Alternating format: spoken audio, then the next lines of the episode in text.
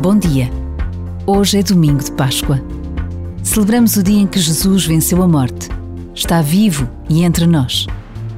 Mistério de fé que, ao longo dos séculos, tem transformado a vida de milhões de homens, mulheres e crianças. Mistério de fé que continua a surpreender, a cativar, a provocar corações, afetos e razões. Jesus, o menino de Belém.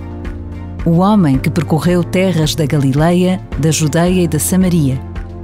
Jesus de Nazaré, morto em Jerusalém como Rei dos Judeus, ressuscitou.